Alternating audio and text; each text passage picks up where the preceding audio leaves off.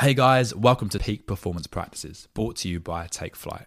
This is a new podcast that will complement the typical long form guest feature Take Flight episodes. Sometime last year, I found myself questioning the long term impact Take Flight might have. And while I hope the interview episodes do provide long term inspiration, as well as life changing advice, both from my shared experiences and the amazing guest stories, I wanted to do more. This new podcast will provide guided sessions of some of the practices we've discussed on the podcast, delivered by myself and other experts in their field. No longer will you wait for the podcast to finish before taking action. You'll be acting in the moment while listening. You can expect to be introduced to coaching sessions, guided meditation, and breath work, as well as other personal development practices designed to make you healthier, happier, and more fulfilled. We'll also explain the benefits and oftentimes the science behind why these practices are important to incorporate into our regular routines. Before we start, I want to say a massive thanks to you for continuing to listen, but more importantly, continuing to want to better yourself. I encourage you to keep searching for the answers to life's big questions, and I wish you all the very best on this incredible journey we're all experiencing. I also look forward to hearing stories from those of you realizing your full potential, whatever that may be, and I hope these practices go some way towards helping you cultivate a routine that works for you, and possibly even assist in you discovering your own purpose. Either way, it's such a pleasure to be a part of it. Without further ado, please enjoy this peak performance practices session. Feel free to listen back to this anytime you want to revisit this practice. Russell, welcome to the Take Flight podcast. Hey, I'm excited, man. I'm so excited. Listen, let me just do a really um, quick intro. Um, so, uh, should sorry, wait one second. I just think the video recording just stopped. Um, Maybe it doesn't like me. no, it does. It definitely does. It definitely does. Check my hair. Doing okay. Perfect. Perfect. Yeah. Okay, yeah, it did stop. All right, I've just started again. Cool. Um, sorry, we'll go again. Sure. Russell, welcome to the Take Flight podcast. Hey, I'm excited. Me too. Like, look, we met on Clubhouse, like so many people that I've I've recently met who are amazing. You're one of those amazing people that I've recently connected with, and and this episode of Take Flight is what I call the peak performance practices episode, which usually entails having an expert like yourself deliver a guided session. But I'm changing that slightly for this episode because a lot of the stuff we've done in the past, be it breathwork, meditation, coaching sessions, is a great way to alleviate stress and other things that we suffer with. But we haven't ever really addressed or defined what some of these things are that we, we deal with in our life. So after Sure. speaking with you and and and kind of getting to know you, and then we spoke on the phone and we Yeah. could have gone on for hours. um, I was desperate to have a conversation with you uh, about all the fantastic work that you've been doing. So I suppose a little opener if you could just give us a, a, a sort of top line of what you do with people and kind of what your your week looks like, and then we'll uh, we'll get into the the juicier stuff.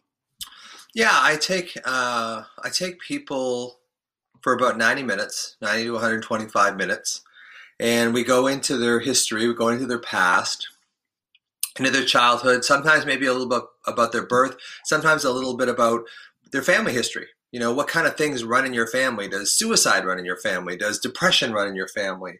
Um, does cancer run in your family? Uh, So I get a feel, and because I've been a medical intuitive for a long time, so my little gift is that I kind of see inside of people and I can see where their blocks are because we all we all love ourselves but as we grow older we develop these experiences that cause us not to love ourselves and when we block love that's when anxiety starts taking us over so my kind of superpower is to be able to say hey I can see that you were abused from the time you were 7 until you were about 12 and I do this on Clubhouse you probably heard me do that and how can we resolve that? How can we bring it up to the surface and then resolve it through your body as opposed to just your mind? Because I think that's one of the problems we have in our societies. We think the mind can solve the problems of the of the feelings, and it it doesn't happen that way. You need to use the body to to resolve feelings. So what I do is I see where people are blocked to loving themselves, and then we start you know pulling the stops out to that love and allow that love to come back in because what isn't love is is fear and if you don't if you can't allow love in for yourself gradually your life's going to fill up with fear so by the time you're excuse me like 20s late 20s early 30s 40s you, you got your first divorce under your belt you know things are starting to not go so well because these defensive accommodations that you created when you were younger, these coping strategies, stop working around that age. And then, so I show people where those coping strategies are and how to remove them. Because nobody goes into a nursery and goes, oh, that baby over there, that baby's a narcissist. That baby over there, mm. that baby's got borderline personality disorder. No, it's not. We, we develop these coping strategies to get our needs met in maybe a destructive way if we don't get them met in a constructive way. And depending on how you were raised, you know, if, if your parent really wasn't attuned to you, that well, you didn't get your your needs met as a child in a very constructive adaptive, attached way, you will find ways, being manipulative, maybe lying, finding addictions, to get your needs met. So, what I do is I find where people's needs are, I find where they're blocking love for themselves. And then we just sort of say, well, this is this is where that is. And so many times I hear people, you know, they say, like, I've learned more from you in the last 90 minutes than I have in the last 10 years of therapy because that's my gift is being able to see that. And that's one of the reasons i got out of allopathic medicine is because i could see these issues with people when they came into my office. But i can't if i see someone who say was abused by their dad when they were younger like beaten or whatever and i see that in my little intuitive mind i can't bring that up in a seven to ten minute visit. I, I can't deal with that and so so eventually i kind of burned out. I do this now i do it on my I, my own. I just sort of take people and I and I have a chance to spend like 90 minutes with someone and really get to show them where their blocks are. And I call it. I have one more little thing. I know that I tend to ramble, but I have one hmm. little thing. I call it jabs, taking jabs at yourself, which is basically judgment, abandonment, blame, and shame. So when we go into troubles, when we have traumas as children, there's this saying that says, you know, if you abandon, mistreat, or abuse a child, the child doesn't stop loving the parent, they stop loving themselves. And all anxiety is separation anxiety. All anxiety is separation, but it's mostly separation from yourself. So when you judge, alienate, and blame and shame yourself, you can't be you can't be together enough to be able to hold that container that that holds love for yourself that allows you to assuage that fear that comes in because we need that we need that level of love for ourselves which we are losing very quickly in society to be able to to block out the fear or at least be able to soothe ourselves when these you know challenging situations come up like covid or you know cancer or divorce or all these kind of things. If you didn't if you weren't taught that as a child you're going to collapse. And my work is basically showing people that they don't have to collapse no matter how much you've collapsed in the past. Sometimes it's a very easy option just to sort of say hey have you ever thought about how you judge yourself in this manner you know and can we show you ways that you stop doing that? And that's basically kind of what my superpower is and i wrote a book called anxiety rx based on my own life with anxiety. I'm not talking from a guy who's like hey i'm an ivory tower. I mean i know i've got background in developmental psychology and neuroscience and i've got a doctorate in medicine but i come from a guy who grew up with a father who was schizophrenic. The house was chaotic a lot of the time so I developed an anxiety disorder myself. I, I, saw so many different therapists, so many from like high level psychiatrists to like shamanic jungle energy healers. And nothing really seemed to help me. They they helped me get better completely. So I had to I had to fix myself. So that's a very long introduction for you, Mark. You asked for, you know, like what do I do during the week? And it's like I went off. no, I love it. Look, I have so many questions already from what you've said. And you know particularly the jabs the acronym yeah. that hit me right in the chest. Uh, I, I, really felt that. And I, I, believe really strongly that people come into your life at the right time. And i've just started working with a great coach and starting to wrap my head around some of this stuff. And i feel like i'm in within touching distance and, and i'm feeling like you're the person who can make me put the sort of final pieces together. Um, but just quickly and, and, very briefly before we get, again get into the more important stuff that I really want to convey in this episode, let's be honest, you you went down the traditional path of education in psychiatry first. Um, as you were saying there, you had you were having clinics and sessions with people for five seven minutes, and that's you know how could you really impact someone then? Um, as magic as you are as a healer. um, but could could you just talk a little bit about the transition from from that into the more holistic style that you're doing now? Yeah, sure. So I, I didn't train in psychiatry. So I, I, I, trained as a general sort of family doctor, but I've always had this real interest in anxiety. So like Not a GP over here, like a yeah, exactly, yeah. exactly. But I subspecialize in this area of anxiety because you teach what you most have to learn, and I had to figure out a way of, of healing my own, you know, mm-hmm. crippling anxiety, which at points was, you know, I was suicidal, and I'm happy to talk about that.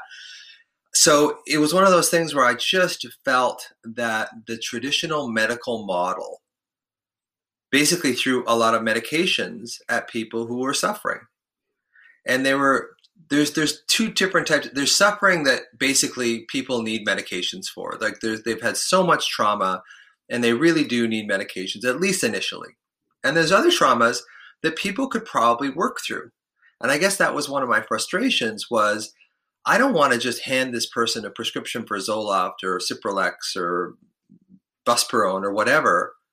I want them to be able to see because I can see.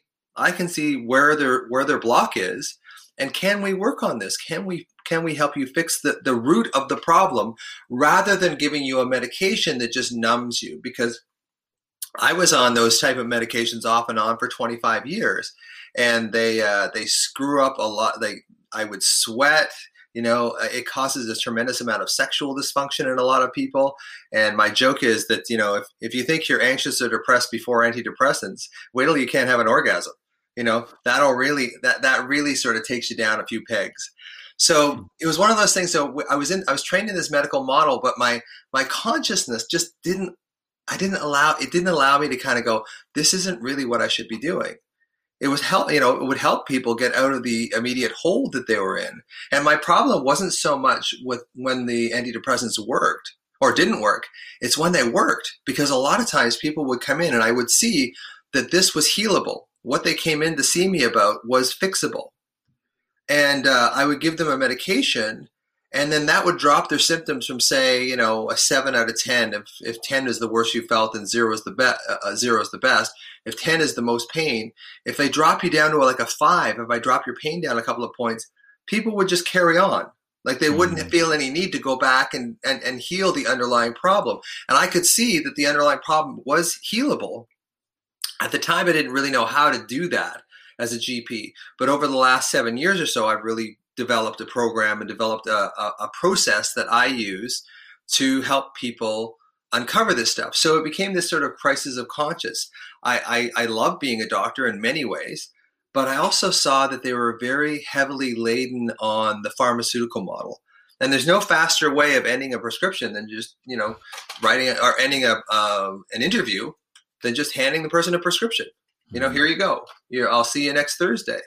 So I had to figure out ways to, to heal myself first, and then I transposed those onto to other people. So I, I started off in the allopathic system. I love my training. I love being a scientist. Um, but there's places where we really need the art of medicine more than the science these days. Hmm. Yeah, wow. Yeah, it's interesting. I'm, I'm in the process of filming a campaign for Mental Health Awareness Week. It's over here in the UK in May, and it's interesting to look at some of the statistics around. Well, firstly, how many people suffer, but how many people are just prescribed psychiatric medication to yeah. kind of it's, it's, it's, the sand over the bullet wound analogy, isn't it? And it just it never goes yeah. away. And it's and it's how we're trained too. It's how medical doctors are trained. Um, I've adopted a real somatic approach to trauma, to old healing old trauma, which we're never trained even close to in medical school. Even psychiatrists really aren't trained in the somatic model at all, which is starting to show real promise in healing old trauma, adding in the psychedelics as well. So I think that's where psychiatry is going to be going in the next five or 10 years is more mm-hmm. towards the psychedelics and more towards this sort of somatic base and finding the root of the trauma in the body because you know the body is a representation of the unconscious mind and you can find trauma in the body and and, and that's a lot of what i do is i find where people you know if they were abused you know by their dad or whatever it's like well let's just see where do you feel that in your body like check between your chin and your pubic bone and just see if there's an area there that kind of lights up for you kind of like a breakup like a heartache kind of thing and and people will find and localize that energy and then we can work with that Whereas if you just kind of go, yeah, I was beaten by my father. I wasn't beaten by my father, by the way. I, I use that analogy a lot today, but but yeah, I was beaten by my father. I understand he had problems. You know, understanding things from a cognitive, conscious viewpoint. Mm-hmm. It's assumed, it's assumed in traditional therapy, talk therapy, that if you all of a sudden understand the reason why, that er, the the Jenga pieces are just going to together and you're going to be fine. And off, and that's not the case. I think what you need to do is you need to heal from both the mind perspective. So I'm not against CBT or talk therapy, absolutely not. But but you need to introduce the somatic thing. It's like going into the ring with a, a, a, as a prize fighter. You know, you're, you're fighting the fight of your life, but they're saying, okay, well, you can only you can only you can only use one hand. You know, it's like you can only use the, the mind to fix this. It's like, well, well, I want to use the body too. It's like, no, no, no, we don't believe in that stuff. We, you know, you can only fight this guy with one hand. So it, the analogy I draw is like, why not use both hands? Why not use the somatic side and the cognitive side? Because clearly the cognitive side isn't working that well. A lot of mm-hmm. CBT, which is the gold standard for anxiety, works absolutely, but it wears off. You know, after about a year, that CBT people tend to drift back to their old um, their old programs that are in their system, mm. which makes sense, you know, because if these systems are put into you when you're an impressionable child, just cognitive therapy, one of the things I like saying is you, know, you can't heal a feeling problem with a thinking solution because you really need to get into the same room with what they call that implicit memory, that body memory. You know, if you were abused as a child, that forms an implicit body memory it's very difficult to talk to that mem- to, to talk to that memory and get into the same room with it. Whereas if you go in through the body where it feel it, you get into the same area and you can kind of manipulate it a lot more. And then using talk therapy on top of that, that's usually what provides you with the best relief. At least that's what helped me. Hmm. I've had CBT three times actually. Um, yeah.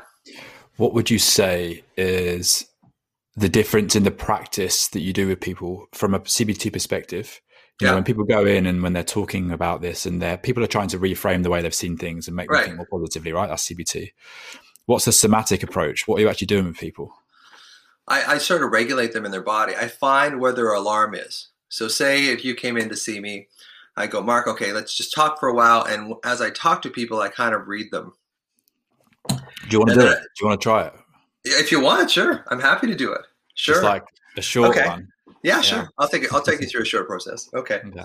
So what I want you to do is just uh, put your butt in the chair. You know, mm-hmm. feel your butt in the chair. Put your feet flat on the ground. If you've got slip-off shoes, just slip them off and just put your feet flat on the ground. You know, drop your shoulders, relax your jaw, wiggle your jaw back and forth a bit, and then just uh, like a deep breath in and out. And then take a deep breath in, and then purse your lips this time, and then blow your your wind out really slowly, like. So feel a little resistance as you push it out. And then one more. Take a real deep breath and purse your lips and have a little resistance as you blow it out.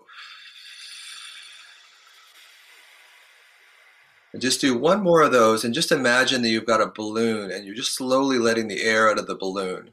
Your shoulders are dropping, your jaw's relaxing.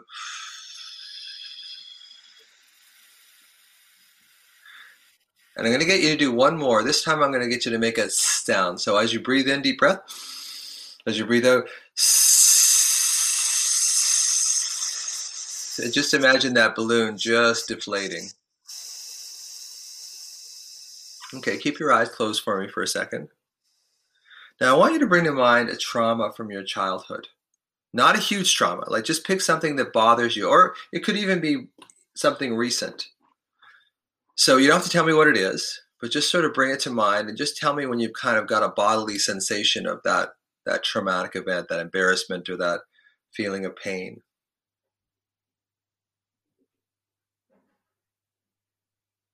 Yeah. So where would you feel that? Where does that sort of show up for you? I'm kind of feeling it two places. Okay, good. Um, the first one's here. Okay. And then hit in my chest here. In your chest, okay. So put your right hand over your chest, that place where you feel it, and just start doing some circles, some clockwise circles with your chest. And I really want you to feel your own compassionate, connected touch. And that place in your chest that you feel, I want you to imagine that's you as a as a boy. So adult Mark now is in touch with boy Mark. Did you have a nickname when you were little? Just Mark. Just Mark, okay. So I really want you to feel like you're getting in touch with him at this point where he feels this trauma. And that place that you feel it in your chest, would it be like well circumscribed like a potato or would it be diffuse like a jellyfish? Or neither?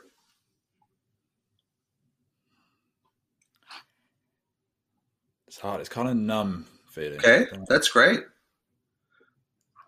Does it radiate anywhere? Does it go into your back, up into your throat, down into your belly? Coming into here, into my belly. Into your belly, okay. And it, would it have a temperature? Like, would it be cool or hot or warm? Like, like white hot. White hot, okay. And if it had a color, I guess you just said white hot. But would it have a color other than that? It may not. Yeah, like re- like white or like really bright yellow, like verging on white. Okay.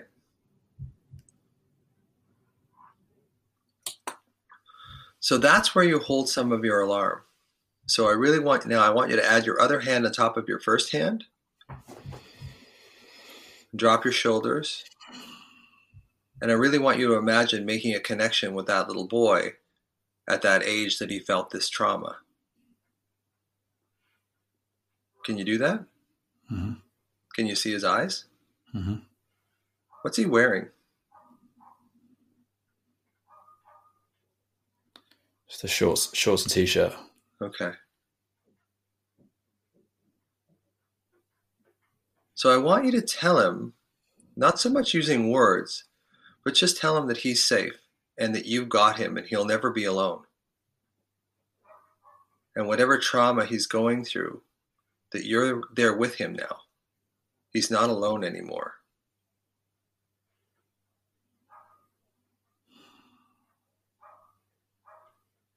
Just let your shoulders drop. Yeah, really feel that connection with that little guy. And you may feel a little teary, that's fine. Because it may be, this may be the first time you've ever really connected with him. So when you get stressed, he's the one that gets stressed. Adult Mark isn't stressed. He's the one that gets stressed. And I want you to tell him, either verbally or through your body, that he'll never be alone. You'll never leave him. For as long as you walk this earth, you two will always be together. He will always have you. He will never be alone. And he doesn't have to do everything himself. Is there a sense that he had to do everything himself? Mm-hmm. So you have to reassure him, like, I've got you. And then tell him, you are the very best part of me. And I fully accept you for everything, especially for those things that you judge, abandon, blame, and shame yourself for, because they were not your fault. You were just a boy. I will always be here for you. I will always accept you. I will always love you.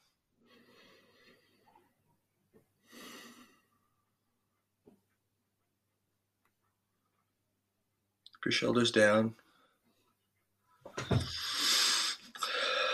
Just notice the urge to kind of contract around that and just stay open. You don't have to widen everything up. You just have to just not contract around it. Almost like something is just flowing through you. And that's your your loving energy for him. And it's flowing all the way through both of you. And you're connecting to each other. He's the one that's sad.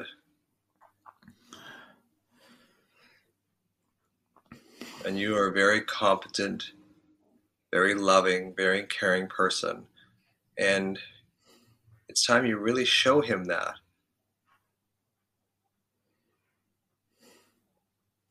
And no matter what he says, thinks or does, or whatever whatever he said, thought, or did, you love him. He's just a boy. He didn't have to do it all himself, although you still think And over time, he will have the feeling like you have the ball now.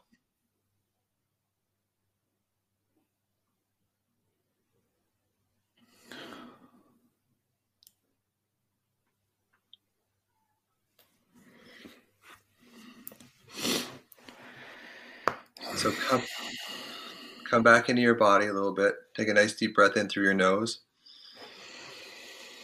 Then rub your chest, do some circles with your chest, and go the other direction.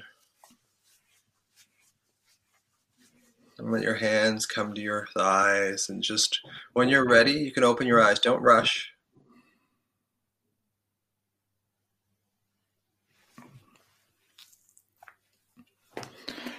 have you have you ever talked to him before? Directly like that? Um, recently, yeah, but it was the first time, like maybe a couple of weeks ago. Yeah. Um, so I haven't really like I've I've considered it. I wrote a letter to him actually. Yeah.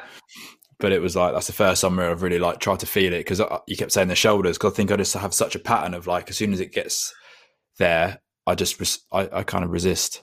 Yeah. Well, the pattern I read with you is that you felt like you had to do it all yourself you had too much responsibility. And when I see people that have too much responsibility given to them as children, often they'll feel their alarm across their mm-hmm. shoulders. So that's if if if it's somebody if they couldn't say something to their parent, often they'll feel it in their throat. If it's an abandonment wound, it's often in their heart. If it's if it's that they didn't get their underlying needs met, like they didn't get fed properly or they didn't have shelter, often they'll feel it in their gut. Now, these are general rules after doing this with many, many different people. But for you, the pattern that you learned, and I don't think it's all yours. I think I think there's part of it that, that you inherited through your family line of over responsibility. And I think it's like, how much does my responsibility to others end and my responsibility to myself begin? Because, you know, to do the work that you're doing and sustain it, you're going to have to have a really good connection with that that little boy in you that feels like he has to do everything himself. And he mm-hmm. is doing a, a, wonderful job. I mean this is part of your dharma or this is part of your you know your your destiny of course but you want to do it in a sustainable way. You want to do it so that you're completely connected with him. And when you guys are together you know so the next time you go and kick the ball around bring him with you you know um, you know, I often tell people to go back to the things that they used to do as a child, you know, and I guess you and your brother were really into sport, you mm-hmm. know. So, do you see your brother very much anymore? Yeah. Yeah, you know, so so you know, the next time you don't have to take them through the full exercise, but just see if the two of you can bring back, you know, I get, you know, 10 and 8 years old. You know, how, how far apart are you guys in age? Two and a half years. Yeah, okay. So yeah, 10 and 8 years old. That's the age that I get and and um, hmm. so so yeah, I just you know where, where, are you getting this from, by the way? Because I haven't even mentioned my brother. Yeah, it's a uh, it's an intuitive, it's kind of an intuitive thing. So um, that's part of the weird part of me. You know, like I was I was trained as a medical doctor for sure. My little diploma's sit right up there. Yeah. Um, but it was funny when I was a medical doctor. I had the intuition but I just didn't have it that strongly. So when I left to kind of become a writer and to help people with anxiety, my intuition really expanded a lot. And I think what happened was I was so used to thinking in a linear left brain model, which is basically what you have to do as a doctor. You know, you're converging down to a diagnosis. As opposed to, you know, the artistic part of me, the intuitive part of me, which is very expansive. So the two sides fight. Like I was a stand-up comic for 15 years as well, right? So I would do medicine. I would go work at the urgent care clinic, you know, till 4 p.m. I'd go home, I'd have dinner, you know, I'd have a shower, and then I would go out and do two shows that night as a comedian. And I did that for many years. And it was just, it was really, it really allowed me to keep the creative side going because I can see my my little OCD tendencies to, you know, fixate on one particular thing, which is my intellect. And for for many years, that was my downfall because how I had to heal from anxiety was not through thinking. And in fact, the thinking was actually making me worse. So I had to really feel it in my body. And once I felt it in my body and connected, like I just showed, showed you, like, and that was a very abbreviated version. Usually mm-hmm. with people, uh, excuse me, I do that over, you know, 90 minutes. I mean, I do the, that, that process probably over half an hour, but I, and then we sort of integrate it for the next sort of 60 minutes on top of that. Um, and I show people like this is what you have to do every day. If you get a picture of him, find a picture of him.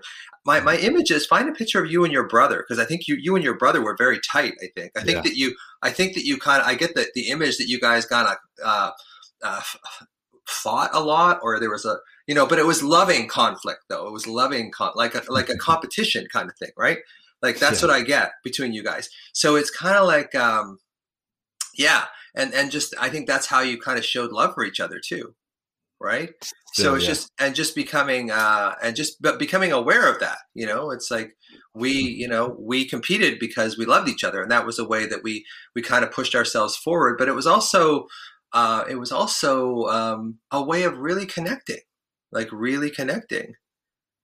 So, um, but it, it also kind of puts us into that sort of challenging semi-adversarial role, which I think your your underlying dharma or destiny is to be this sort of connected people that connects other people together, right? So challenge and i think that's maybe one of the reasons why you know i mean i guess you retired of course from football but um but i think you know i think you you learned a lot from winning and losing playing football i mm-hmm. think you know because there's nothing you can do about loss you know? There's all there is is tears. You know that's one of the things that that uh, tears are very healing from a neuro from a neuroscience point of view. Tears are one of those things that doesn't change the external situation. You've lost the championship game. It doesn't change anything but it does. Tears in your own in your own brain as a neuroscientist it changes your perception of the event. So you know your your pet still died. You're still getting a divorce. Um, you've lost your job but tears actually help us perceive the whole event differently. So it doesn't send that charge through our body every single time that just that just tires us out.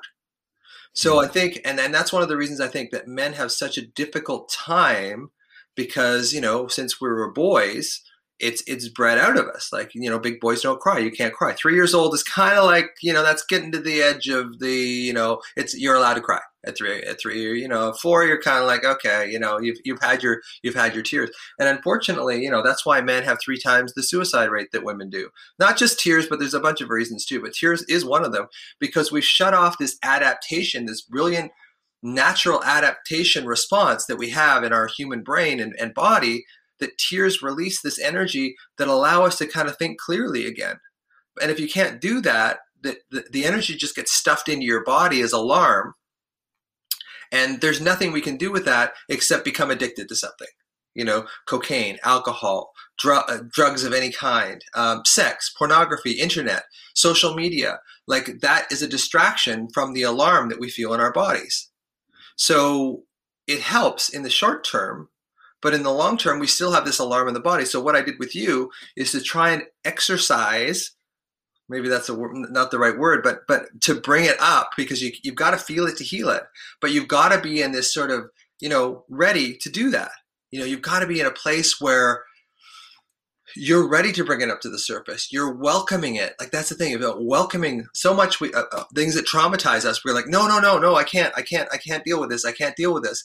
And it's like if you have a new bike and say you've never ridden a bike before and someone buys you this brilliant bike. So you read 500 books on how to ride a bike and it's still sitting in your front front driveway. And then you go to ride the bike and you're like well i, think i read i need to read a little bit more about the pedals. And then you go back in. Then you go back out to the bike. It's like no i think i need to read a little bit more. Until get on the damn bike. Like get and re, and, and ride the emotion because until you actually get on the bike ride the emotion and fall off a few times you're never going to learn that it's actually not that bad. The emotion that we feel is, is, is tolerable. What, what kills us, literally, is the thoughts that we create around that emotion. Because the brain is a compulsive, meaning making, make sense machine. So if it feels this alarm that we've stuffed in our body, it will read that alarm. It senses that there's something uncomfortable in us the brain goes, okay, this feels uncomfortable. What's uncomfortable in my life? Well, taxes are coming up. Oh, I'm not doing so well with my wife. Oh, uh, my job isn't so good. So all these things kind of come into our mind, which of course creates more alarm in the body because the body will react to a thought the way it reacts to, to reality. and you never actually really deal with the problem. So, in a lot of therapies, cognitive therapies, you're dealing with the problem up here. But what if what if the actual issue is here, like in, in your chest? Like if the issue is here and you're doing all this talking up in here, this never gets fixed. This makes you feel better temporarily, which is true with CBT. A lot of CBT helps in the short term, but typically, not with everybody, it works really well for some people, but with a lot of people, especially those with childhood trauma, it doesn't really help them in the long term. You know, so that's a lot of my message. That's a lot of the message that I, you know, that I put in this book was was is mm. basically about where the anxiety comes from. You know, it comes from worry serves a purpose. People say, well, worry does nothing. Worry actually does a lot.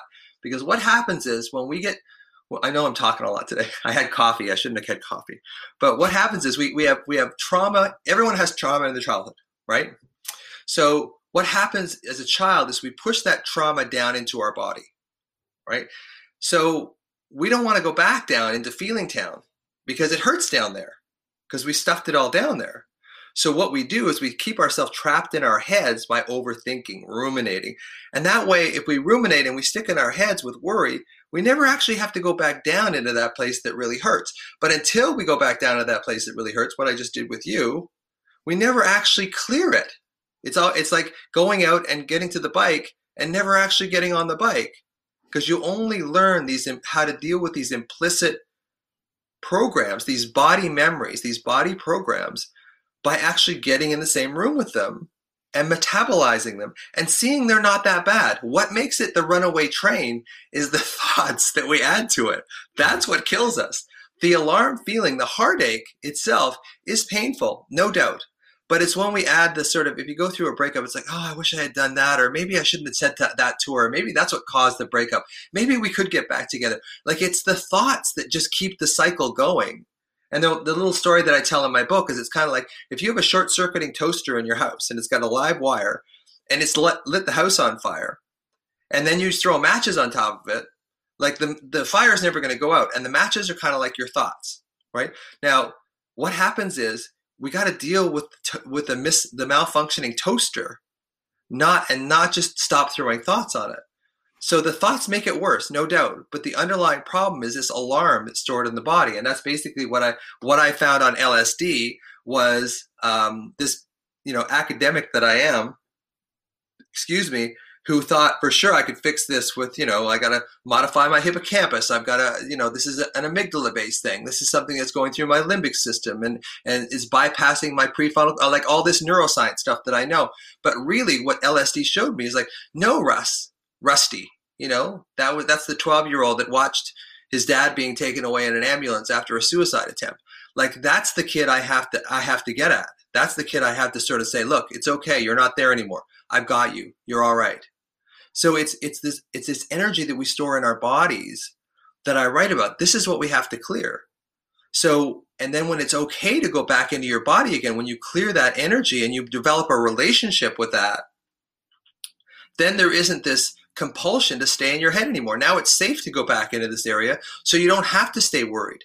You don't have to to trick yourself and ruminate on stuff to stay out of this area of your body that's so painful. Because now you're starting to metabolize it. And once you start metabolizing it, you get some agency and some control over it. And the worst part of anxiety is the fact that we all feel like victims. Because you are when when you have anxiety, you feel like a victim and it puts you into victim physiology. And that never allows you to heal so it's it's you know it's partly learning a different physiology. It's learning to develop a relationship with the wounded child in you. Not, and i know that sounds kind of woo and whatever but really mm-hmm. a lot of it is that. A lot of it is this these old traumas that we're holding down. And and you know getting back to your original comment medical doctors aren't trained in that we aren't trained in how to how to deal with these things because we get seven to ten minutes with a patient. I can't take like i took you through that in about 10 minutes but there's a lot of debriefing that i do. And and i'd love mark to, to take you through a full process because i don't want to kind of leave you just kind of hanging there right? So at some point in the next week or two we should just get in and I'll, I'll, I'll do the full thing on you for 90 minutes and we'll just really unearth a lot of this stuff but I know I'm oh, talking like like I'm so passionate about this. I really, you know, I really don't want people to have to suffer with anxiety like I did. I, I was suicidal at points. My dad committed suicide. I was thinking, is this the same? Is this the same pathway that I'm going down? Because I just really don't want to do this. and and I think it's I just really don't want people to have to suffer, and I wish I knew the stuff that I'm telling you now 25 years ago. It would have made my life so much better, like just so much better. Um, well, what yeah. you're doing is allowing people to learn that stuff 25 years before yeah. you did, right? So amazing. Look, firstly, thank you for taking me through that. I know it was brief. I would love to do 90 minutes with you. Absolutely. Yeah. Um, it was so powerful. I wasn't expecting to go there that quickly. Uh, I've done breath work, I've done psychedelics, I've done CBT, I've done all these things, and and I think that I've certainly been one of those typical alpha males who's resisted tears and not wanted to go there, and and that was that was interesting because I did just have tears and they dropped down my face, but usually the way I cry is I'm I'm thrust into it somehow through like yeah. a, a, long period of um, breath work or something, and I'm sobbing, you know, uncontrollably yeah. sobbing. Whereas that was just like a very gentle. I just kind of got there straight away. But I think also, you know, I want you to define anxiety in a minute, but I think, and again, I said I, I, do believe that you meet people at the right time in your life, but and everything that's coming together for me at the moment is that our lives are built on our ability to basically fix our relationship with ourselves and that's and that's as you're referring to our younger self. So I just I just think it's unbelievable. Uh, I bought your book. I haven't read it yet because I know we only spoke the other sure. like a few days yeah, ago, sure. and, and, I'm about to read it. I can't sure. wait. Um, but yeah, I suppose Russell, it, it, would be great because I because so many people, everyone, I think. I don't think that would be unfair to say everyone suffers with anxiety to a degree. We're yeah. all on the scale. Um, how how do you define it? You've started to talk a little bit about the alarm system and where it sits in your body and stuff, but how would right. you define it? Well, for me, I have a very unique way of defining anxiety. Anxiety for me is only anxious thoughts. That's all anxiety is. And if I keep it in that framework, it makes it so much easier for me to help people move through it. So, anxiety is only anxious thoughts. And I, I give this example. I have two, I say I have two 15 year olds in my office. One's a male, one's a female. And I go in and I say, Hey, Jessica, you might be pregnant. Now, Jessica is probably going to freak out if she's 15 and pregnant, and her body's going to secrete adrenaline and cortisol, and she's going to get all worked up, and her body's going to get into this fight or flight state. She's going to be, like, what am I going to tell my mother? You know, what am I going to tell my boyfriend? Oh my God, I'm going to have to have an abortion. You know, all this kind of stuff is going to come in her head. Then I go into the other room and I go, hey, Jason, you might be pregnant. And he just laughs, and his body doesn't react at all.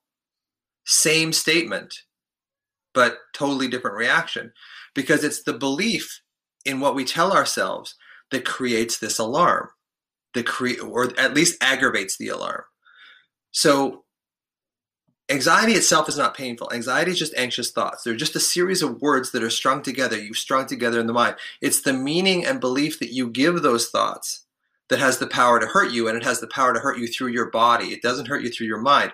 I've been in, in on neurosurgery. I've assisted on neurosurgery where we cut straight into the brain and the brain has no pain fibers whatsoever mm. in and of itself. You just have to anesthetize the scalp, but the scalp and the, the skull.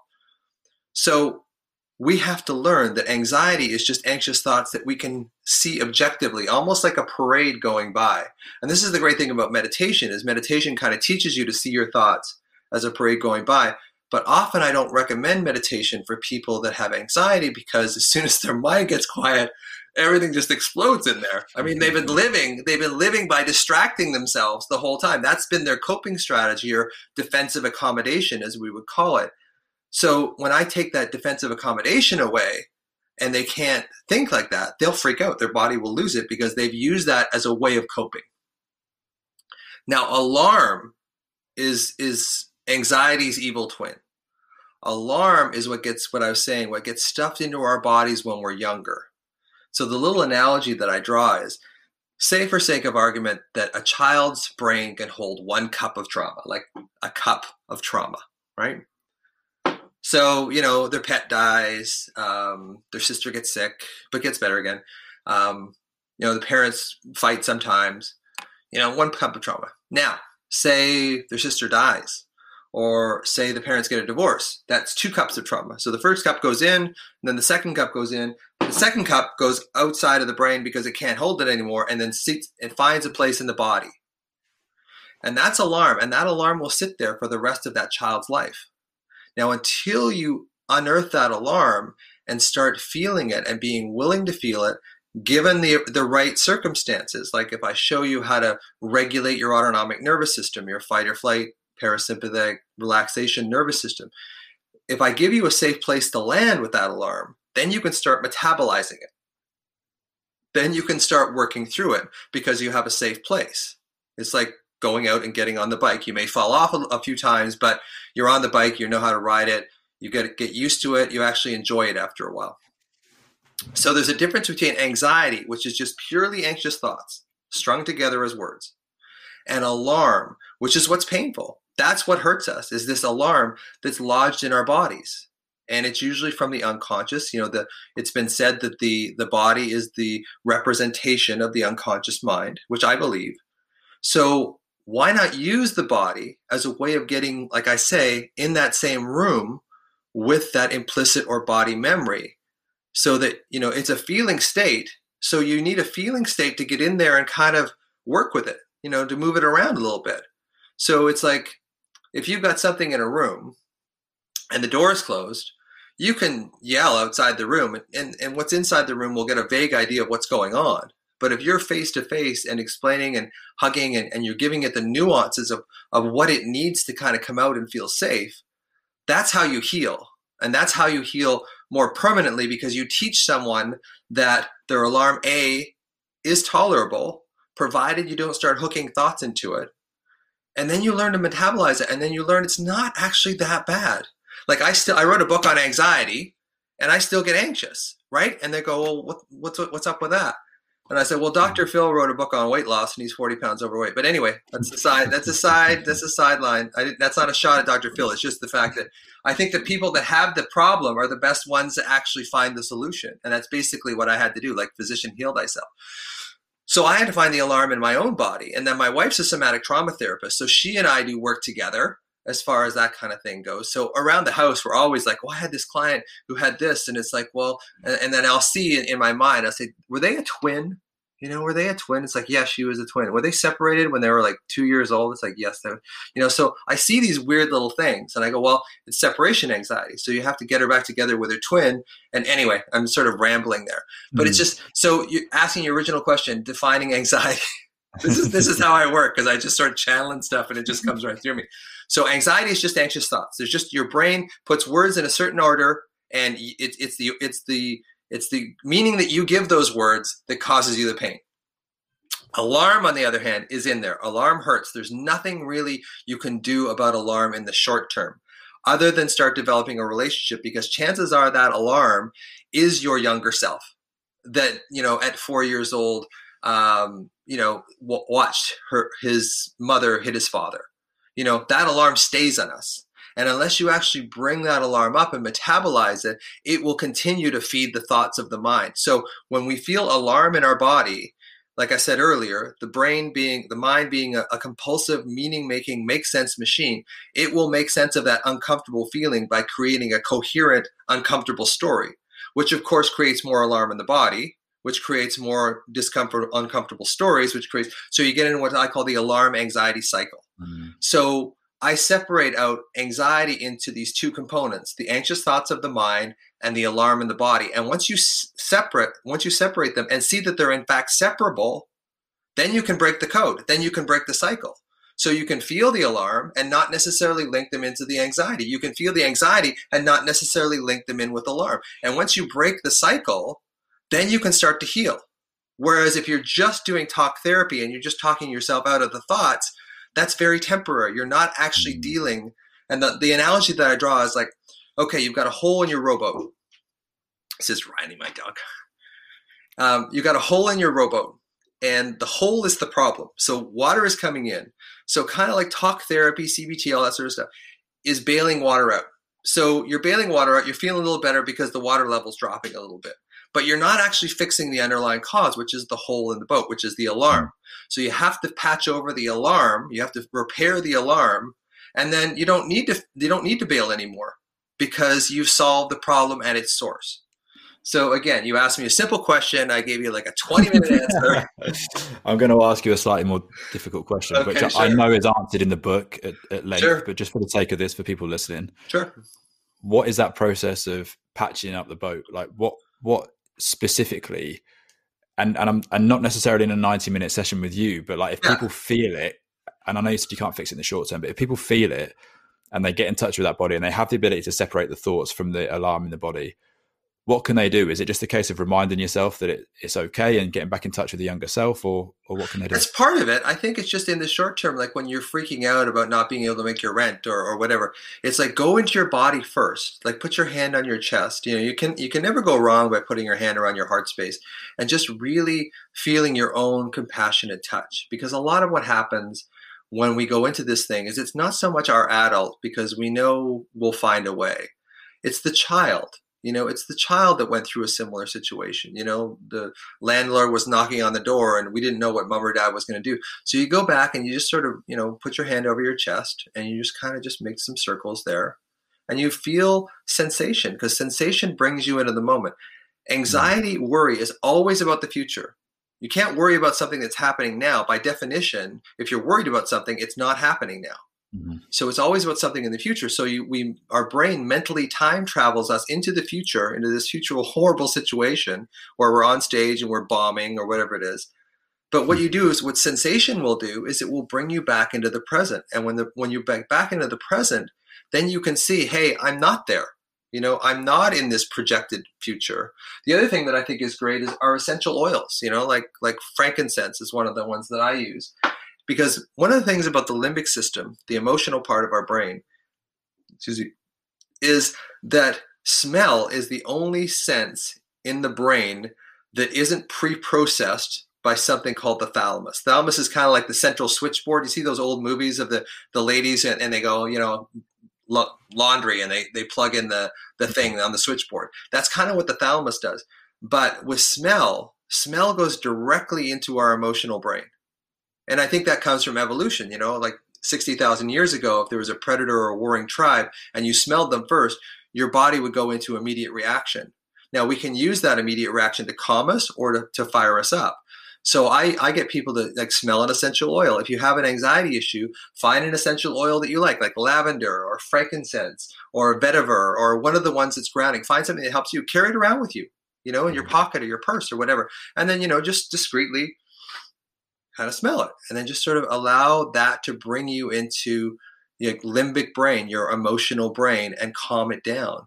Breath is wonderful but the thing is here's the thing about a lot of the cognitive solutions is you have to be cognitive you have to be in your prefrontal cortex your neocortex to be able to have the wherewithal to know to use the breathing technique right? So if people are freaking out you know it's like it's like me holding a knife to your, your, your throat and saying here's this algebra problem solve this out. Mm. Of course, you can't do it, right? So we're asking people to to go out of a, a, an alarm state and then use your wherewithal, use your prefrontal cortex when you're already in an alarm state.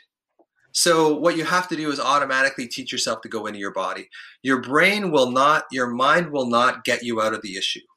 That's the thing. But your mind will tell you that it does. And one of the stories that I put in the book and I love is the story about Ulysses and the sirens. You know, when he goes by Siren Island, and he has he has his men put in uh, beeswax so they, they can't hear the the the sing song of these beautiful siren women calling them to their deaths. Essentially, the sirens call the, the sailors and they drive their boats on the shores and they go up to the sirens and the sirens turn into monsters and they kill them. The sirens are your thoughts. So the sirens are over there going, "Hey, we have the solution. We have the solution." What all they have is more pain. So what it is is don't go up into your head when you feel stressed, when there's something in, in, your environment that's stressing you. Don't go up into your head. The solution isn't in there. The solution is going into your body. So smell an essential oil, learn how to breathe properly, like do some breath work stuff. Get into your body. Your body will ground you. Your mind will probably just give you more of the problem. You know, and it's just it's just the one of the un, un, unfortunate wirings in human beings mm. is that when we feel alarmed, we will have thoughts that are completely consistent with that alarm. And it's very difficult to tell yourself you're feeling in a different way than your body. And I, I, know gratitude is great for that, that kind of thing. But again, you have to be cognizant, cognizant enough to be able to go, oh, I should be grateful. And I really, there's only one thought, and this is, I'm glad that I, I kind of remembered this. There is only one thought that I tell people you're allowed to have when you are anxious or alarmed. I like use, I like to use the word alarmed rather than anxious. And that is, am I safe in this moment? The middle of the day, the middle of the night, you're freaking out. You just say, uh, I know I'm worried. I know things look horrible right now. But in this very moment that I'm in right now, can I look around this room? Can I put my hand on my chest? And can I really just affirm to myself that I'm actually safe? Like right now, I'm actually safe. Because a lot of people who are worriers just go from one worry to the next worry to the next worry. So they'll have, they say they'll be afraid of, a, they're afraid of flying. So they have a flight at the end of the month. So they'll get on the flight, they'll make it, they'll be, oh my God, oh my God, I finally made it. Oh, and now, now I've got that blood test that I have to get next week. So they go from one trauma to the next trauma to the next trauma. They never actually acknowledge in their unconscious or subconscious mind that they're actually safe anytime. So of course, if, if of course you're just going to feel chronically on edge if you're always waiting for the other shoe to drop. And often that's a, a factor of our childhoods. If you grew up like I did with a chaotic childhood, you you get afraid not to be afraid. So for me, when I would get when I would get calm, I would start to actually get a little panicky because I was waiting for my dad to go crazy again. And he always did, even though it was like 18 months later. But there's that's what we do as children is we kind of we're always in that anticipatory mood. And we never actually let ourselves acknowledge that we're safe. So I tell people when you wake up in the middle of the night, one, anything that you think of in the middle of the night is wrong. Do hmm. not believe anything in the middle of the night. It is not true. When you wake up the next day, you'll call back and you go, Oh, yeah, that doesn't make a lot of sense because in the middle of the night, all your defenses are down. They're all you've woken up, all your defenses are down. Any thought that comes into your mind will automatically be assumed to be true, and it's not. So I just tell people when you wake up in the middle of the night, all bets are off. None of the thoughts that you think are accurate. If they are accurate, you'll have them the next morning and you can deal with them then. Hmm. That's so good. Uh, that is going to help so many people. Thank you, Russell. Um, I have a few more. Sure. How are you for time? How I'm great. time? Yeah, I'm great. Good. Yeah. You spoke earlier about how we get into a pattern of thoughts that we create in our youth and that live in our, our body as we get older. And that's the alarm system where we're storing that. Yep. Could you explain that in a bit more depth using your own example? Because yeah. you know when you you you, said you essentially saying the brain decides to make a meaning of a particular event, and that's how you store it. It's your perception of that thing. So just so people, because I think that's that's huge, that's massive for people to understand. So yeah, I just wonder if you could just elaborate a little bit more, maybe using your example and and kind of the meaning that you made those events mean to you. Yeah, no, I get it. No, I totally get it. So there's two there's two types of memory. There's implicit memory and explicit memory. Ex, an, an example of explicit memory or autobiographical memory would be um, in 2003, I visited Glasgow in August and it rained every freaking day for 23 days. So that's an example of explicit memory, right? That's where my family's from, my mother's from. explicit memory or implicit memory is like how I learned to ride a bike.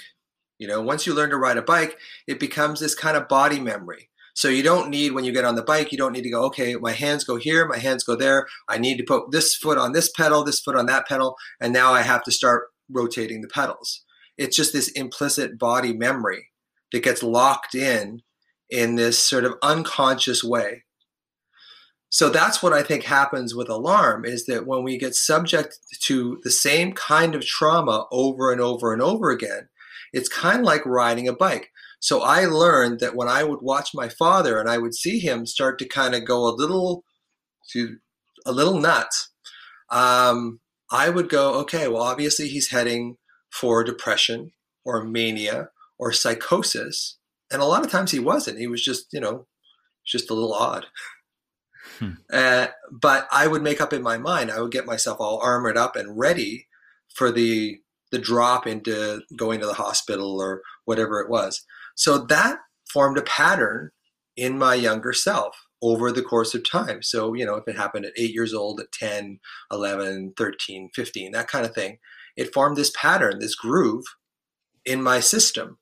And then when you get stressed later on, this is what I'm seeing now, all these people that have had these traumas that were okay that were kind of, you know, they were held down, people were functioning. That's a now with COVID, you kind of, you know, you go into low tide and all the stuff that wasn't seen before is now come to the surface. So I see so many people who were coping before COVID with mm-hmm. probably a low grade anxiety disorder. They just didn't know it. Now they're into full blown anxiety because that alarm is now heightened. And as soon as the alarm heightens, that's that's where the pain is. That's where we feel this discomfort and this feeling of like helplessness and powerless.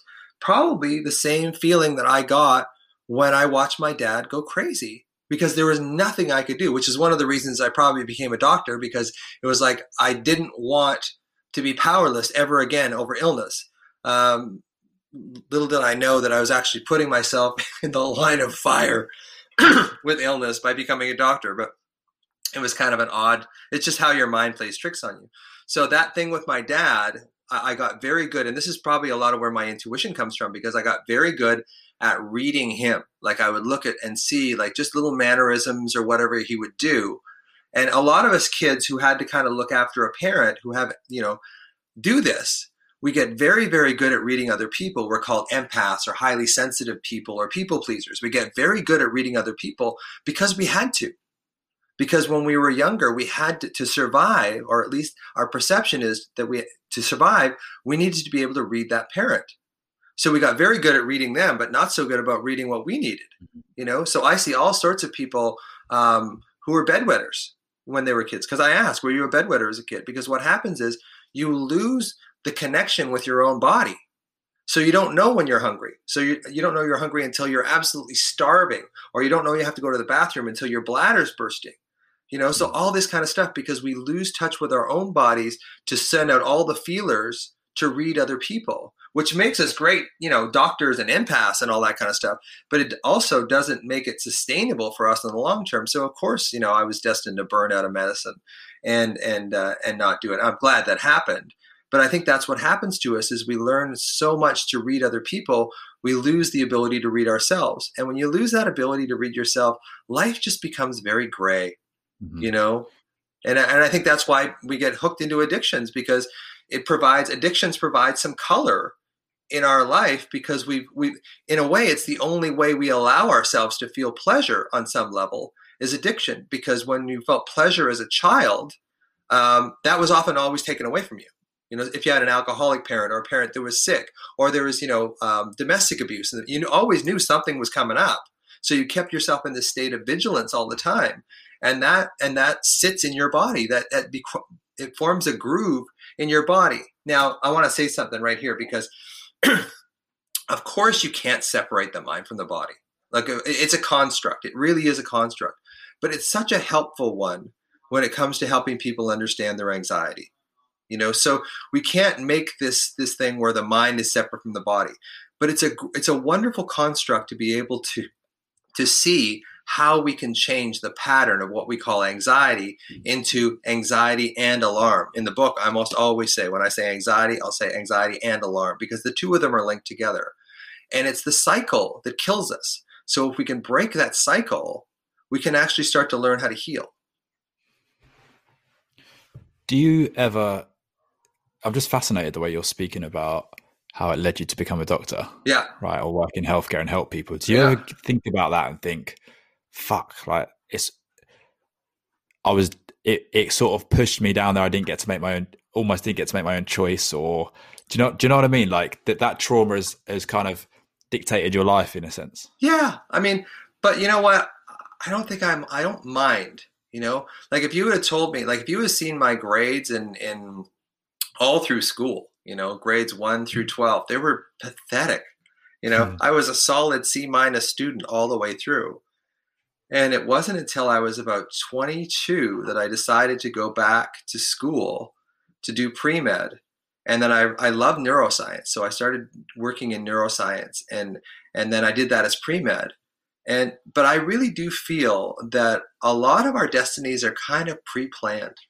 You know, I mm. really do feel that that's you know, consciousness has has has a plan, and it's a very loose plan, but it's basically how consciousness works. Is it wants to experience itself. Now this is getting a little philosophical. It wants to experience it. itself. right? So it is, experiences itself by making some of us bakers and some of us doctors and giving some of us cancer and, and letting some of us live to 109. So it experiences itself with the gamut of all these things. And I think a lot of this, a lot of our lives are kind of pre-programmed, which is good and bad. Because I think what happens with us is we blame ourselves. You know, people say, you know, I'm, I have not done anything with my life. Like I have a friend, and uh, he was suicidal a few years ago. He's great now, but he was like, well, Russ, you know, you you you became a doctor. You're an author now. You're a stand-up comedian for 15 years. You're a speaker. You know, you've done so much with your life. And I said, yeah, but every day I wake up with anxiety. Like every day I'm in pain. Whereas you, you know, you kind of he's kind of like a happy-go-lucky free spirit. Like he's he's never really finished any university degrees or whatever, but in general he's kind of a happy guy.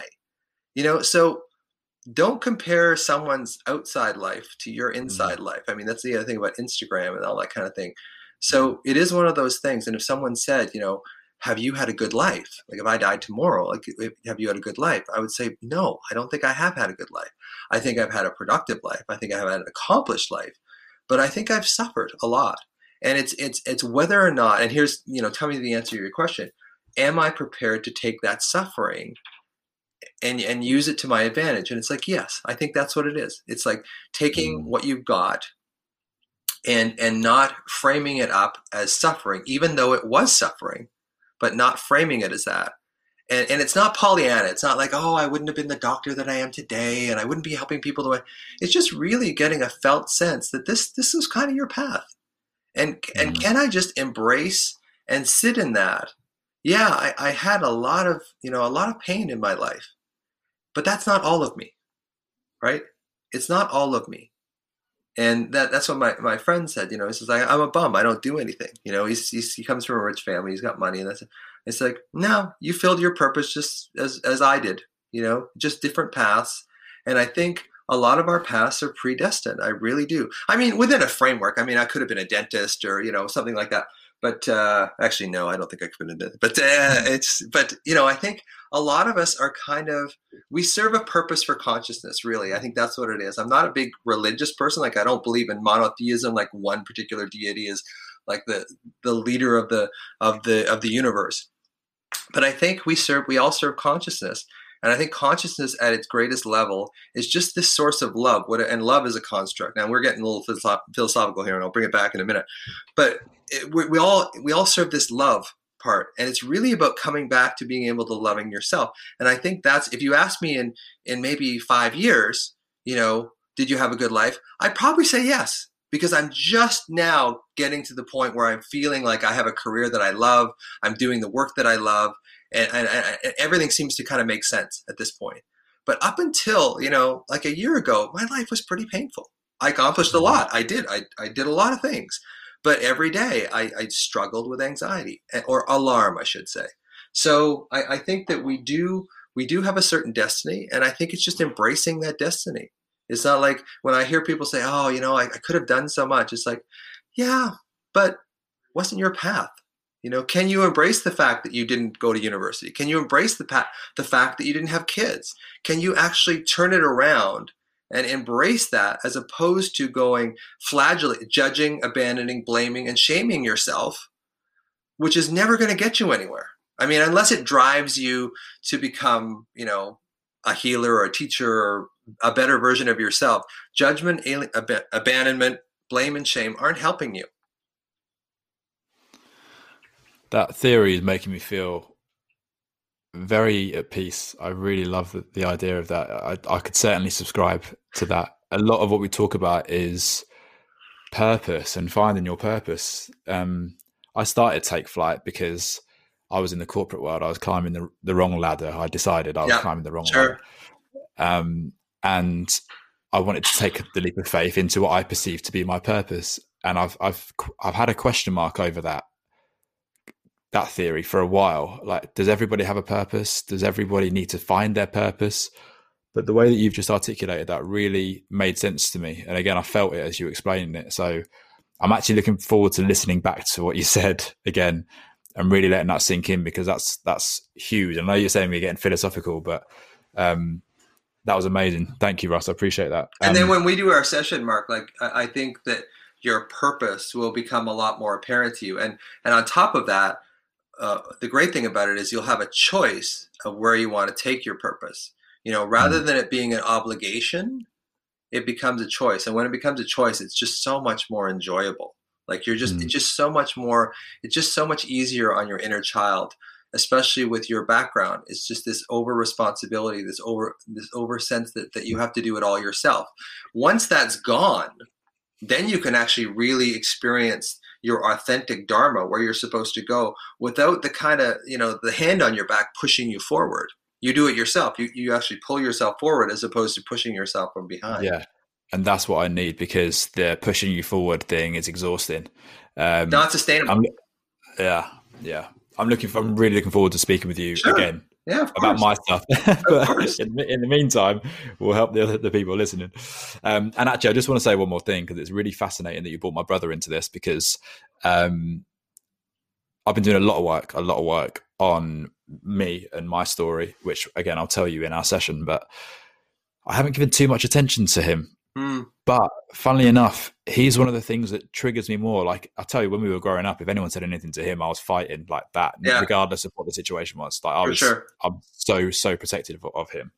Um, I even had a dream last night, which is weird. We're talking about this. I had a dream last night that we were on holiday as a family, and he was attacked by a shark. I don't know why it's weird, but I woke up so sad. And I had to text him, "You're you're right, bro. Like yeah. you okay?" And you're just like, "Yeah, I'm fine." Like what? but I just um. I think that's interesting. That's something I clearly haven't given too much thought about because I've been so focused on this other stuff. So um, yeah, that's uh, that's been really helpful. So thank you. The question I had next was around coping mechanisms because these are the things that we we play out every single day in our lives, whether we know it or not. Yeah. And I work with a lot of clients one to one. You know, a lot of it's like goal driven stuff, outcome driven stuff, and a lot of that is built built around the coping mechanism. You know, these totally. addictions we spoke about. Yeah. So I'm just interested from your experience, like why do they why do they stop working for us? Why do they suddenly stop? What, what leads to that? Well, usually the stuff that drives us is is pain from our past, right? So anxiety for one, you know, alarm, whatever you want to call it. Mm. So I use this constant fear of not, you know, being successful to become successful, even though, like I said, much of my life has been painful. So it's it's a definition of of you know what is really helping you and what is really coming from your core. And it's a combination of both. I mean I, am sure that i was a, a, teacher and a, destined to become a teacher and a doctor. I know that. Uh, it's just the formation of it. And i think it's learning how to embrace those coping mechanisms or you know we also call them defensive accommodations. So in a way chronic worry was a defense. Because uh, like i said earlier if you worry and stay in your head you don't have to go down and visit that feeling that's stuck in your body right? So it's a defensive accommodation. Now but worry starts to not work because you know you can only you'll burn out your adrenals. You you can only secrete so much adrenaline and cortisol before you know the the hippocampus in your brain starts to kind of wither away a little bit because it's not used to to operating with that much stress hormone in your system. So it's a matter of how can we use our natural talents and not be driven you know like like allow ourselves to be pulled forward as opposed to be pushed from behind. And i think what it really comes down to is understanding yourself understanding that child in you like what does he want? You know what does that 10 year old boy want like what what would he really be happy with?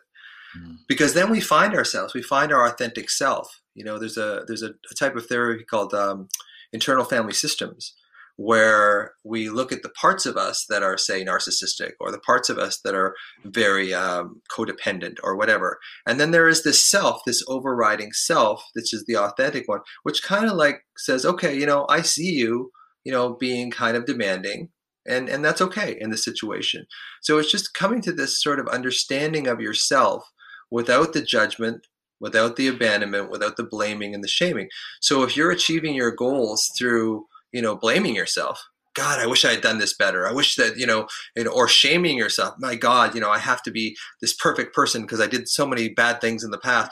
Like that's not sustainable. But if it's coming from your real self, I'm just going to close the door here. Mm.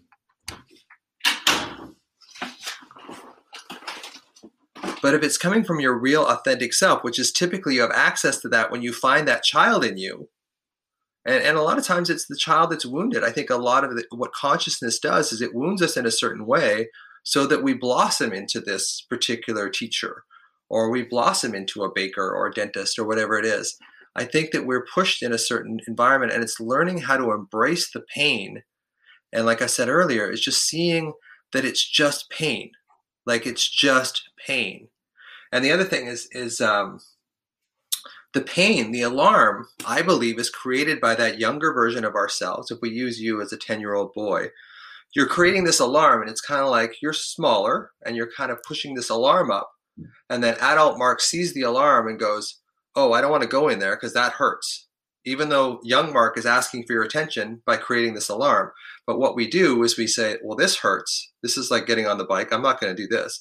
And what we do is we, we see the alarm, we go, I'm not going there. What I'm going to do is I'm going to reverse and go into my head and start overthinking. Right. But what we have to do is because on the other side of that alarm is that child in us with his hands up or her hands up asking for our attention. And we're not we're not going there. We're not going to go through the alarm. And then that child sees that we're not going to go through the alarm and feels like, well, I guess I'm not worth it. You know, if if adult me isn't going to come and rescue me, I must not be worth it, which creates a lot of angst, which creates a lot of drive in people to become famous or to become, you know, mm-hmm. um, something that they perceive is going to give them this sense of, of connection. But really, what we all want is that real, authentic connection to our true self. And and we only get that by going through the fire of alarm.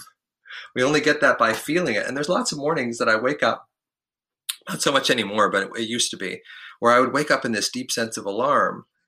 And now what I do is I just embrace it. I just kind of I imagine myself just swimming in it and just trying to find, you know, the younger version of myself swimming in it too and going, hey, this doesn't feel very good, does it? And mm. and it's like, no, well, come with me. You know, we'll find the beach and we'll we'll sit we'll sit for a while, and that helps. It really does. It really helps when you find that younger version of yourself who was struggling, who didn't, you know, who who no one came along to rescue. You know, no one came along to rescue me from my dad. Uh, as much as I love my dad, I still love, uh, you know, I still love him. He's been dead for many, many years now.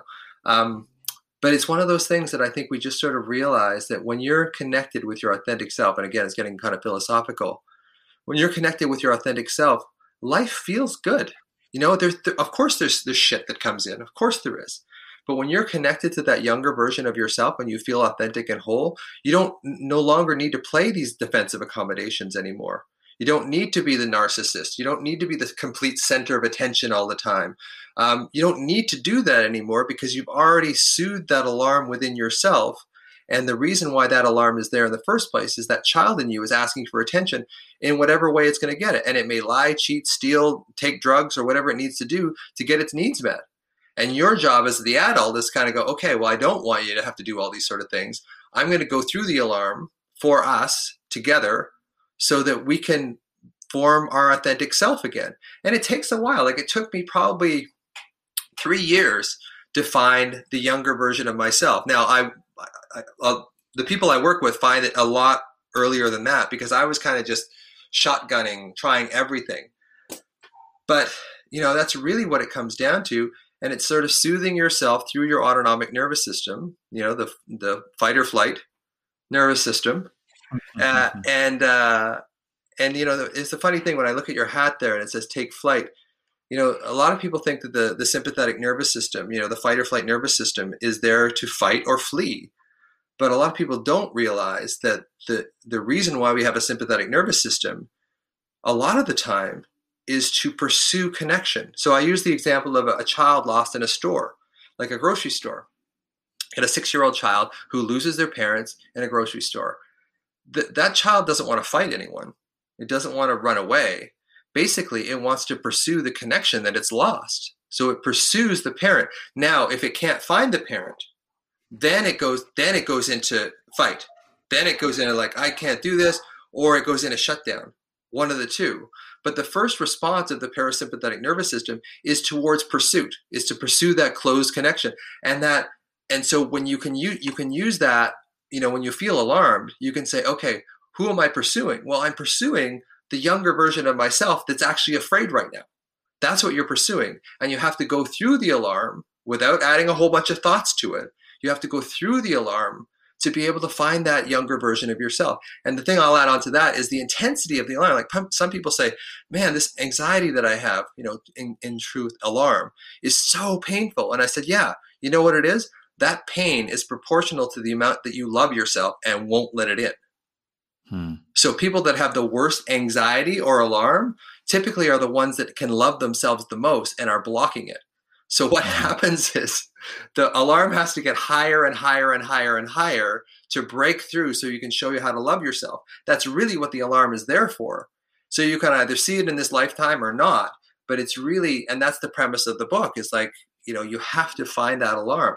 You have to make friends with your younger self. You have to stop judging abandoning blaming and shaming them because it's not going to lead you to the path that you think. There's so many people who have money like so much money fame fortune all this stuff who are miserable because they're not connected to their younger self.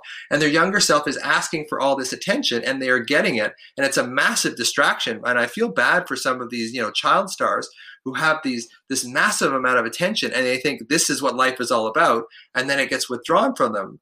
And then of course they collapse because this is what they've predicated their happiness on. And it, it really, you know, it sounds as as Pollyanna as it sounds, the happiness comes from being your authentic self and the alarm anxiety whatever you want to call it is there to show you the pathway to your to your authentic self. If you see it then you know you go through the alarm and find that younger self. If you don't if you just keep running from it you'll run for the rest of your life. And then maybe in the next life you'll have a chance of, of healing it. Hmm. just for people listening because as i'm as i'm listening to you speak i'm feeling like an energy. Like I'll just call it an energy. Okay. Like, I, for me, when I feel that, it's like my soul is like prickling, like agreeing, like yes, this is this is real. So just for people who are listening, if you're having the same sensation, that's my interpretation of it. Like when I feel that, it's like something's really strongly resonating with me. I, I feel like that's my soul saying, "Listen to this. This is true." Um, the last thing I want to speak to you about, Russ, if it's okay, is yeah. to hear your story about um, both your your dad, if that's okay, and then your experience with suicide as well. Sure. And um, if we can kind of then tie it all up with you speaking a lot about how blocking love is what leads to anxiety. Yeah. So how you got to where you are today, where you're at least starting to love yourself more and, and yeah. let that love in. Um, I think that'd be a perfect place to, to sure. finish on. Yeah. Well, my dad was very sick. My dad had a combination of schizophrenia and bipolar. And he just got worse and worse and worse as he got older. So around 12 years old is when I really started to see that he was not quite right. I had a, an, an instinct before that. And then he killed himself at 26. So, oh no, when I was 26, he killed himself. He was 52. So for me, there was this tremendous feeling of pain, but there's also this tremendous feeling of relief that his his suffering was over because he was just, you know, just an incredible emotional pain day after day after day after day. And then for me, you know, when I was in medical school, and for me, being a doctor meant the world to me. Um, and a lot of that I think was ego based. A lot of it was that I, I, didn't really feel like I was I was heard as a child, and I thought if I was a doctor, for one, I would be able to you know push illness away, which was weird. Uh, but two, I'd be I'd be listened to. And I was, and I was listening to like I'd see 35, 40 patients a day, and everyone would say, Thank you, Dr. Kennedy, and off they'd go. But it wasn't enough, you know? It just wasn't enough because again, I was I was putting my energy into other people as opposed to putting it into myself. So eventually, over the uh, you know, the more I practiced, the longer I practiced, the more pain I would feel, the more alarm I would feel. So I missed my dad. I had a lot of guilt over the fact that he was gone, and I was happy that he was gone mostly because he wasn't suffering anymore. But he would do things like call me at three o'clock in the morning and I'd have to go over there. And, you know, it was pretty painful for me. And so it was a relief when, when he killed himself. but it was also a real, you know, devastating pain as well. So that mix, that you know, anxiety often starts because there's two different polarities. So on one hand, there was like I was glad he was dead because he was suffering so much, and so were we. And the other one was I really missed my dad. You know, I really felt like I got cheated out of a father on a number of ways. So with me, I got to a point where I did LSD and ayahuasca and MDMA and all that kind of stuff because not to get high, but I really wanted to find where where this alarm was coming from. At, at that time, I called it anxiety, where my anxiety was coming from.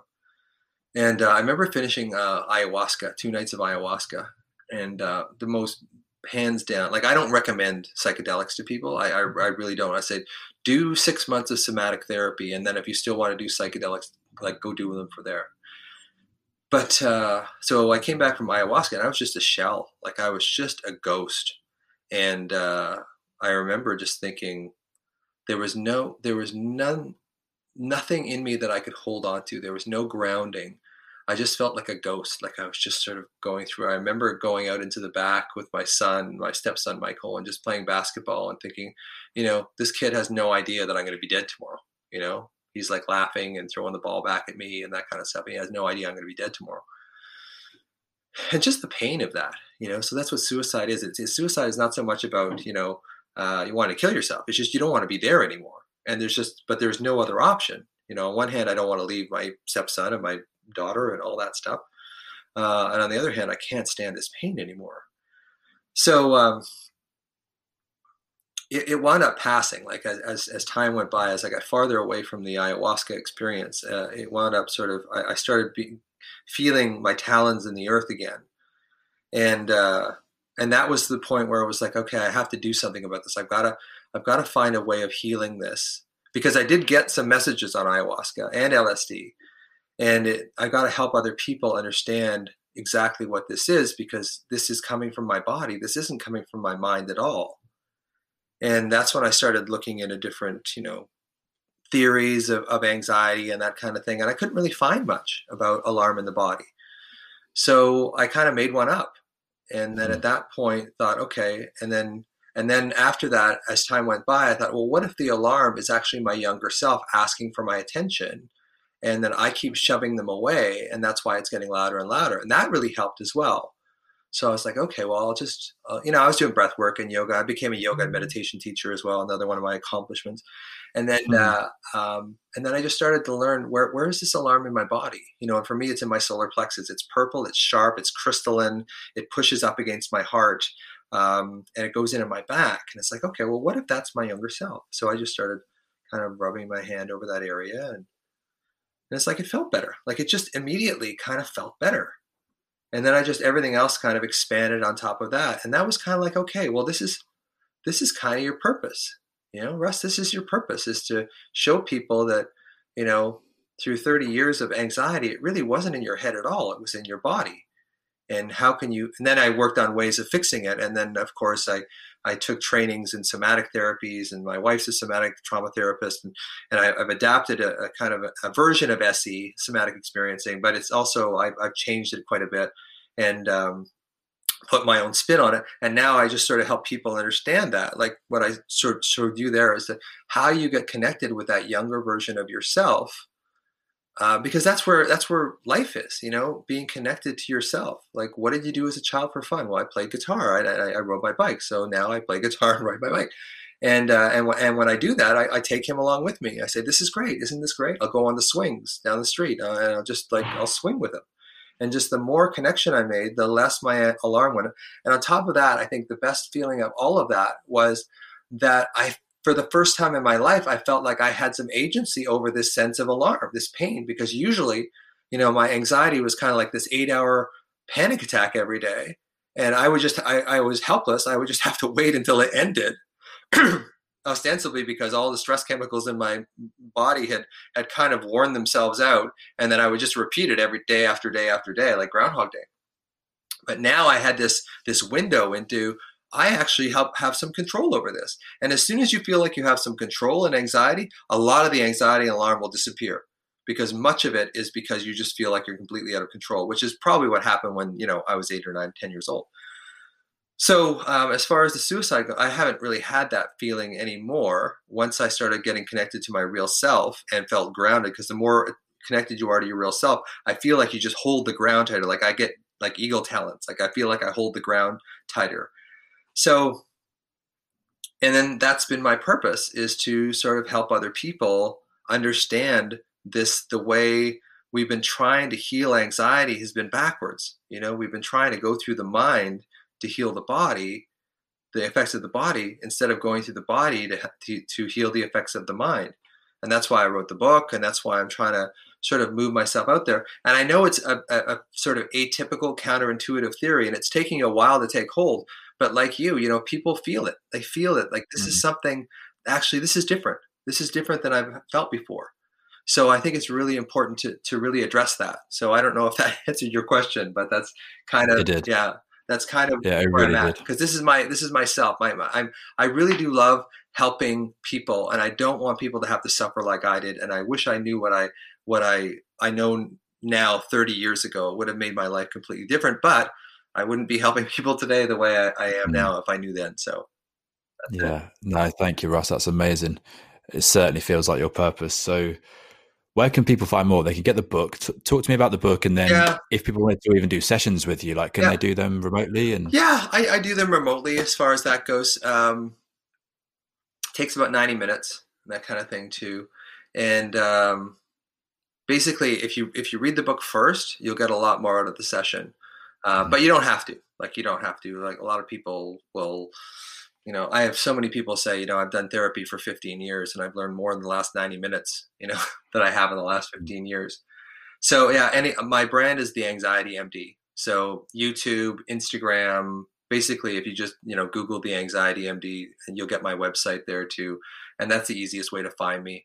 I make um, hypno meditations as well for people with anxiety and panic attacks that you listen to every day that include brainwave entrainment technology and that kind of thing that helps people. And I really sometimes have a hard time with charging people money for what I do um, because I just feel like it's just my purpose. But I also know if I can make some money, I can actually get my word out to more people. Mm-hmm. So, so on my website, I have some stuff there. It's, it's cheap. It's like 15 bucks or eight pounds or whatever. Um, and you listen to it every day and, and it make, it does make a difference. It does start connecting you with that younger version of yourself and you just sort of feel more resilient in general. I have mm-hmm. courses on there as well. Um, they're time consuming and uh, um, but they're they're really good. If you're really if you're really looking for something to do it really helps. But just get the book. And, you know it's mm-hmm. it's 13 pounds or something like that and it, it will really make a lot of sense especially if you had trauma in your childhood.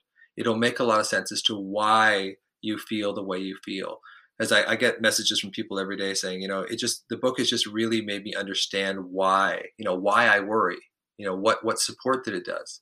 Yeah. And uh, you know, that's basically what it comes down to is just understanding where things where things start and how you can have some agency over healing. So the anxiety MD is always the easiest way to find me. Amazing. Yeah, it's absolutely it's, it's fantastic. So thank you so much again. I'm looking forward to speaking to you. Yeah, for uh, sure. We'll yeah. do our own session, and it'll it'll blow your mind for sure. Yeah, no, I'm looking forward to it, and it's my absolute pleasure to share your message on Take Flight. Um, and yeah, consciousness will repay you financially because. oh yeah, I'm not. I'm not worried. You know, I I live in a place two blocks from the beach in Victoria, British Columbia, Canada. Uh, you know, we're two. You know, we're also five minutes from the forest. You know, I have everything I need. Amazing. I just really want to get this word out because it is so counterintuitive, mm-hmm. and it's just it's just so helpful. For it was just it really saved my life, and and and I hope it saves other people's lives too. Yeah. Thanks, Russ. I'm going to click stop on the recording okay. and we'll say goodbye sure. after that. But yeah, thank you so much for doing it. No problem. Thank you.